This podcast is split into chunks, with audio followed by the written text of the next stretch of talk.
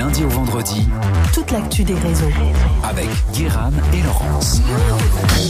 Arnaque, crime et putaclic, le seul podcast, ou peut-être pas, mais en tout cas il est fait en direct tous les jours. Le thème de la semaine, c'est Bigger Than Life. Ces gens qui ont des vies de rêve sur Internet, mais la réalité est beaucoup plus compliquée que ça. Aujourd'hui, on y va avec du lourd. Arnaque, crime et putaclic, The King of Instagram. Depuis 2012, Instagram a un roi qui n'est pas un membre de la famille Kardashian. Son nom, d'origine euh, arménienne lui aussi, Dan Bilzerian. Vous l'avez sûrement tous déjà vu. Le mâle alpha à la barbe la plus carrée et symétrique du monde et des pecs en béton armé, qui dix ans plus tard compte 33 millions d'abonnés. Son profil est un puissant fond, une sorte de magazine Playboy sous stéroïdes, comme lui. Jet privé, gros lolo, animaux de la jungle, gros cylindré et armes de guerre, parfois tout en même temps sur la même photo. Pendant des années, tout le monde s'est demandé mais d'où vient la fortune de cette personne qui semble ne avoir aucune limite? Vu l'épaisseur des liasses qu'il poste ou les factures de 50 000 dollars pour une tête de lit qu'il partage. Son histoire est aussi incroyable que son train de vie. Dan Bilzerian est un survivant. Début 2000, Dan a 20 ans et il s'est engagé dans la marine. Ses capacités physiques lui ouvrent les portes de l'entraînement le plus exigeant des forces spéciales. Celui des Navy Seals, les soldats surentraînés pour les opérations antiterroristes. C'est un corps d'élite, un camp d'entraînement de plus d'un an. Et Dan, qui adore les armes et, et l'action, se sent comme un poisson dans l'eau. Et là, c'est le drame. Lors d'un exercice, Dan se brise les deux jambes. Mais il le termine, quand même, de manière héroïque. Il a tellement abîmé ses gambettes qu'il devra rester à l'hôpital militaire plusieurs mois. Et quand il rentre pour finir sa formation, deux jours avant la fin du camp, il est expulsé par un superviseur autoritaire qui ne croit pas en lui et qui lui reproche de ne pas avoir respecté les règles de sécurité avec un pistolet. Le rêve de Dan est brisé. Comme prendre un sixième but éliminatoire contre Barcelone quand on joue au PSG. Avec les jambes abîmées, Dan touche une pension d'invalidité de l'armée, 6 000 dollars par mois, avec lesquels il va retourner chez lui en Floride et se payer l'université. Avec son physique de bodybuilder et sa grosse mâchoire, Dan devient un vrai frat boy. Il n'arrête pas de faire la fête. Son frère est devenu joueur professionnel de poker et l'initie au jeu de cartes. Alors Dan s'y met et tombe sur des parties un peu cheloues où il perd tout son blé.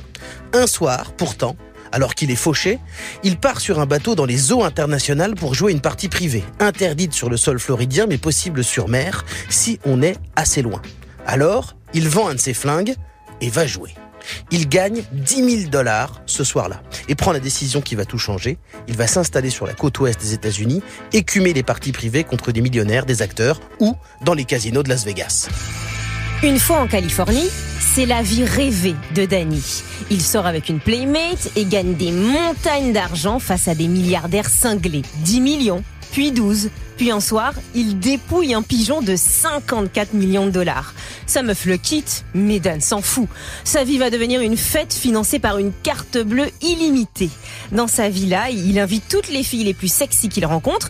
Il se vante d'avoir eu 10 000 coups d'un soir, peut enchaîner 10 à 12 rapports par jour, parfois avec 17 filles en même temps. Résultat, il a fait deux attaques cardiaques avant 32 ans, à force de se gaver de Viagra et de prendre de la drogue en même temps. Et tout est documenté sur un compte Instagram qui prend des millions d'abonnés hyper rapidement.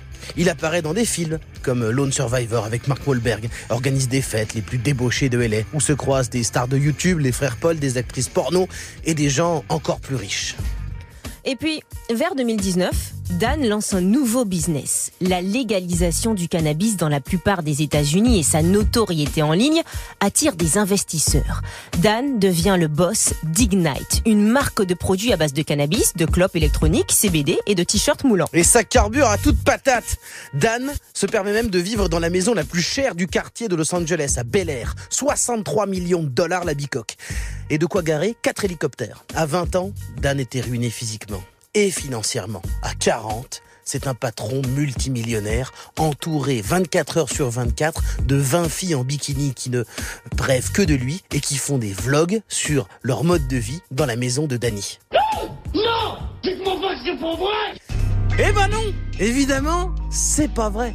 Dan Bilzerian est ce qu'on appelle un menteur, quelqu'un qui ne dit pas toujours la vérité, surtout sur l'origine de son argent. Il en a, évidemment, mais rien de tout ça n'a été gagné au poker.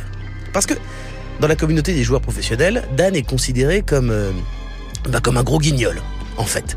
Dan, c'est un gosse de riche. Son père, Paul Bilzerian, est un homme d'affaires, escroc notoire, multi-condamné par la justice pour fraude. Il devait près de 60 millions aux impôts dans les années 90. Mais après en avoir rendu 3, il a dit être ruiné, et puis pouf il s'est évaporé. Et c'est marrant, parce que c'est exactement à ce moment-là que Dan a mystérieusement gagné 54 millions au poker. C'est quand même fou. Ton daron se carapate en planquant 50 patates et toi, bim bam boum, tu gagnes exactement le même montant au même moment. Tout indique que son daron a en fait fait des montages financiers pour que ses fils récupèrent son magot. Dan ne s'est pas fait virer du programme des Navy Seals deux jours avant la fin de l'entraînement, ou en tout cas, pas pour les raisons qu'il a données.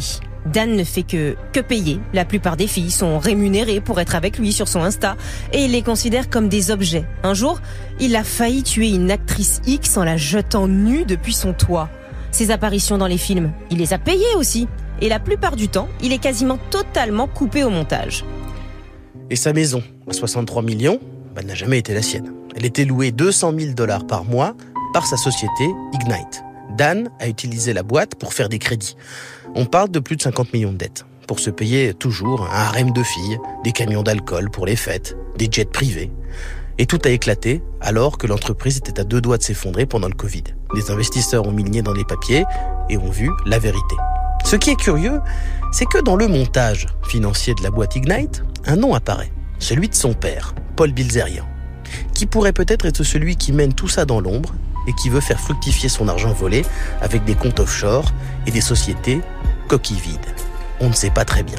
Ce que l'on sait, c'est qu'apparemment, Bilzerian s'est même mis devant ses mensonges, et eh ben il s'en fout complètement. Le king d'Instagram continue à mener une vie de milliardaire. Et franchement, on ne comprend toujours pas comment.